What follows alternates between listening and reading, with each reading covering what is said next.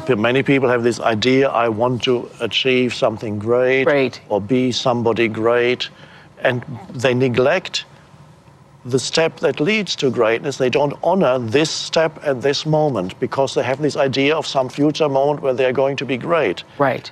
Some people believe I'm doing great work. I mean, I am because the consciousness is moving through this form. I don't feel personally responsible for what I do as mm-hmm. such. But even there, it is small steps. When the writing happens, there's a notepad and a pen, and there's the present moment, and there's the stillness. Very small. There's not some idea I'm going to create a work that's going to change everybody's consciousness. No, I'm just true to this moment. What is mm-hmm. this moment requires? It's a blank piece of sheet of paper, and a pen, and a stillness. It's a small thing. It's all a sequence of very small moments and by being true to the small moment, something great arises. Eckhart Tolle is one of the greatest minds that I've read in my life, you know, but even he is talking about that step by step process that he goes through to reach the level of greatness that he sees in himself. I think that's so important. Uh, that somebody who is a New York Times best-selling author, uh, a world renowned speaker, a great mind that so many millions of people respect and adore. But even he has to take that step by step approach. And taking a step by step approach almost guarantees that when you face hard times, and you will, because if you're an entrepreneur, every entrepreneur falls right? Every entrepreneur falls, but not every person lands. And so if you're taking that step by step approach, nine times out of 10, when you fall, you'll land.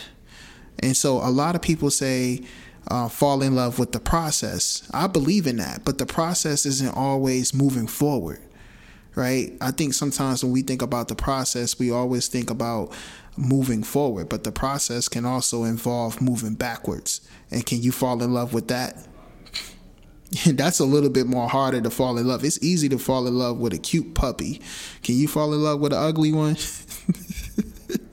Yo, like it's just it's that's real talk. And so uh a lot of people, when you build your entrepreneurship career, um, that step by step process is sort of like building that foundation for you, right?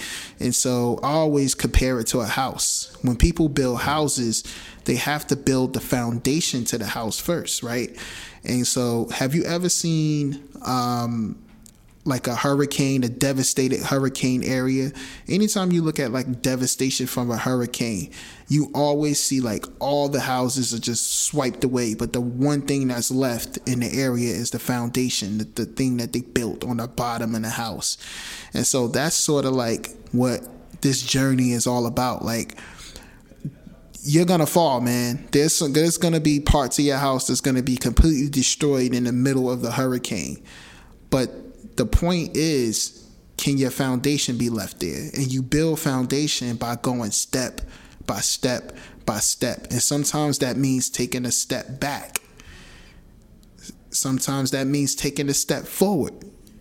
You know? And another thing I wanted to press on is that sometimes those steps give you transferable skills. You know, so a lot of times when we look at failure, you know, we like, damn, yo, we failed at this thing. Like, it's over. Moving on to the next step, right? But failure teaches you things, and tr- failure gives you skills, and those skills give you foundation. That foundation helps you not fall. It helps you land. So that's the that's the the key, right? So you just gotta rec- be able to have enough discernment and enough uh, I would say self awareness to recognize what skills are you learning along the way in your journey so that way you won't fall, that way you can land. I'll give you a personal example. Um, you know, when I had my last business, a lot of people know me for the Phat Startup, and we did conferences all over the country. We uh, we did all these big, uh, you know, uh, events and all these different things, and people you know, were were amazed that we failed. Like that business failed, right? You know, I won't get into the particulars of why it failed, but it failed. And let's fast forward.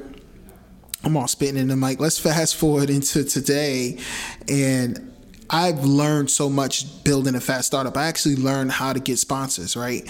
And so now today, a lot of what I do as a branded content company, I know know I now know how to speak to brands. I know I now know how to speak to large corporations and because of that I've landed several branded partnerships for my company even though my company had no traction.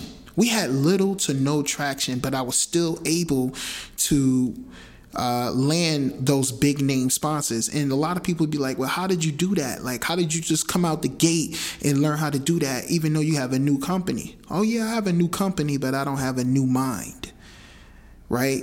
Because I still, even though I fell, I did not fall all the way. I landed and I was able to use transferable skills to help my next venture. Does that make any sense to anybody out there? And another example I want to give is my failed rap career. Like I was a a lot of people don't know. Like there's even like if you look Anthony Frazier, Fast Company, they did a profile on me in Fast Company magazine and they talked about how I used to be a rapper. So I had a failed rap career. Like I was always in the in the, in the house trying to make these records happen, trying to get a record deal, and I failed.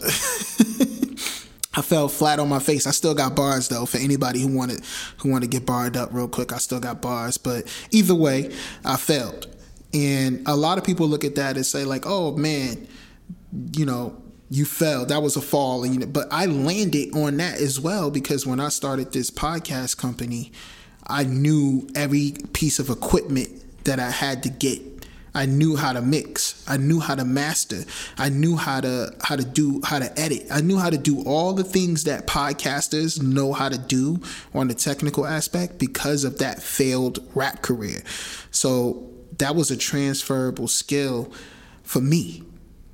And so I just want you to just think about the step by step grind and learn those transferable skills along the way so that way when you fall, you won't fall all the way, you only land.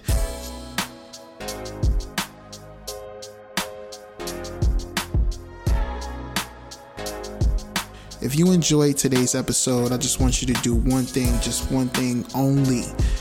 Hit one person up you know and tell them to go to justnopressure.com. That's J U S T N O pressure.com.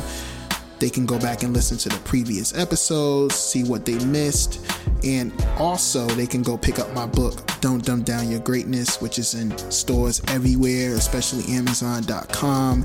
That's what this episode is sponsored by, and I'll see you guys next week. Peace.